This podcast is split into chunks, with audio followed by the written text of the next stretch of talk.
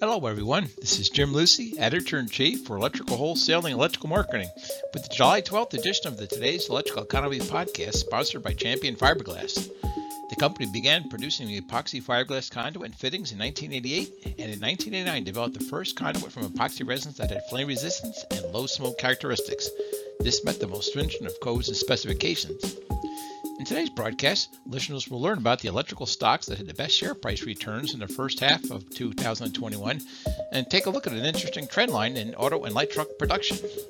And as always, we'll review some of the key weekly economic indicators that will give you a good sense of where the electrical economy may be heading in the coming weeks. They are initial unemployment claims at the state level, rail freight car traffic, the Baker Hughes rig count, oil prices, and copper prices. Our thanks again to Champion Fiberglass for once again sponsoring the Today's Electrical Economy series of podcasts for 2021. We're delighted to working again with Champion. For the week ending July the 3rd, the advanced figure for seasonally adjusted initial unemployment claims was 373,000, an increase of 2,000 from the previous week's revised level. That level was revised up by 7,000 from 364,000 to 371,000. The four-week moving average for unemployment claims was 394,500, which is a decrease of 250 from the previous week's revised average. This is the lowest level for the average since March 14th of last year, when it was 225,500. The advanced seasonally adjusted unemployment rate was 2.4% for the week ending June 26th, a decrease of 0.1 percent points from the previous week's unrevised rate. The following 10 states had some good news. They were the top 10 in decreases in unemployment claims over the previous week.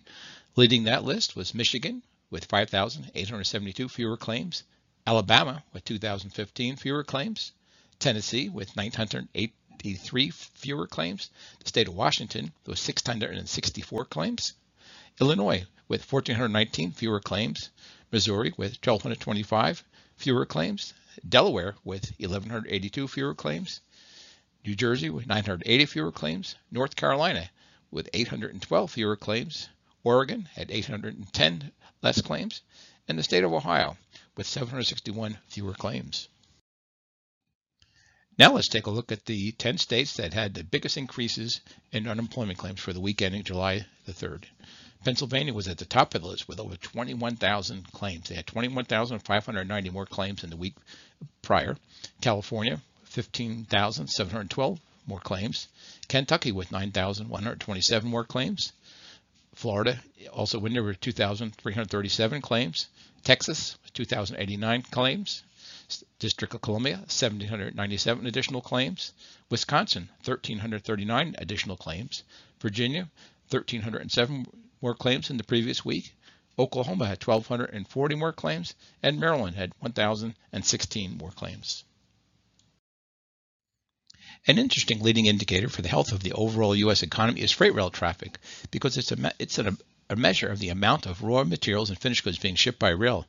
The best source for this data is the American Association of Railroads, or AAR. It publishes this data weekly. The most recent news from AAR is good. According to AAR Senior Vice President John Gray, U.S. rail volumes in the second quarter of 2021 reflect an economy that is in much better shape than it was, but it still has room to grow. In the second quarter, total U.S. freight carloads were the highest since the fourth quarter of 2019. Carloads excluding coal were the highest since the third quarter of 2019. And intermodal and chemical volumes were both the highest for any quarter in history. Carloads of steel-rated commodities were also relatively strong in the second quarter, reflecting higher demand as the industrial economy continues to recover. Total combined U.S. traffic for the first 26 weeks of 2021 was 13,334,592 carloads and intermodal units. That's an increase of nearly 14% compared to last year. In the month of June, 19 of 20 carload commodities that are tracked by AR saw gains compared to June of 2020. And as you can see in the more recent weekly data through July Second, only two categories were down compared to the first week of July 2020. Petroleum products was down 4.3%, and non-metallic minerals were down 3.1%. You can see some very large gains in motor vehicles and parts it, with an increase of 24.8% and an increase of metallic waters and metals with an increase of 24.7%. If you track the oil market, you're probably familiar with the Baker Hughes rig count, which tracks the oil and gas rigs that are operating. This data is available by state, basin, and nationally at www.rigcount.bakerhughes.com. This slide gives you an idea of the largest oil and gas deposits. It really shows you just how many of the large oil plays are in Texas and Oklahoma and how big an area the Marcellus gas region covers in Pennsylvania, Ohio, and parts of West Virginia. The Baker Hughes rig count looks good compared to last year, but there has not been much change over the last few weeks. The Permian Basin has uh, 111 more rigs than it did the first week of July 2020. That basin's rig counts account for almost half of the U.S. total. The Eagle Ford Basin in Texas added 21 rigs over the past year, and the Haynesville Basin in Texas and Louisiana added another 16 rigs over the year. Oil prices continue to surge. They're up 59% year to date through early July and are still comfortably above the $70 per barrel level. Economists like to call copper Dr. Copper because it's a leading economic indicator for future economic activity because it's used in so many industries. The construction industry is one of the leading markets because of its use in wiring cable and copper plumbing pipe. Economists are watching copper prices closely as a sign of inflation, as you can imagine. Copper is still at the high end of its historical range, but prices are still tracking below their peak in this past May when they sat in the $4.70 per pound range. Now let's take a look at a new indicator for today's Electrical Economy podcast series, the monthly auto and light truck sales. These are in millions, and as you can see, they've dipped a little bit after hitting their monthly annual production rate of about 17 million. The, the decline over the past two months is attributed in part to the shortage of semiconductor chips. Over the next couple of weeks, I'm going to be researching an interesting part of the auto market, the electric vehicles for delivery trucks and work trucks. There's been a lot of activity with the majors as well as some interesting startups, and I'll be bringing some of my research in, in a future podcast. Now that we're at the half point of 2021, I thought it'd be a good time to take a look at some of the publicly held electrical stocks that, that are out there.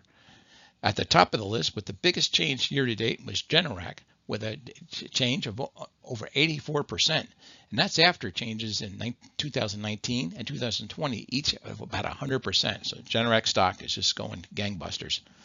Other stocks at the very top of the list include steel manufacturer Nucor, which was just over 84% change. Atkore with a 67% change. Acuity Brands bounced back nicely over the past couple months and is up 58.49% over the year to date.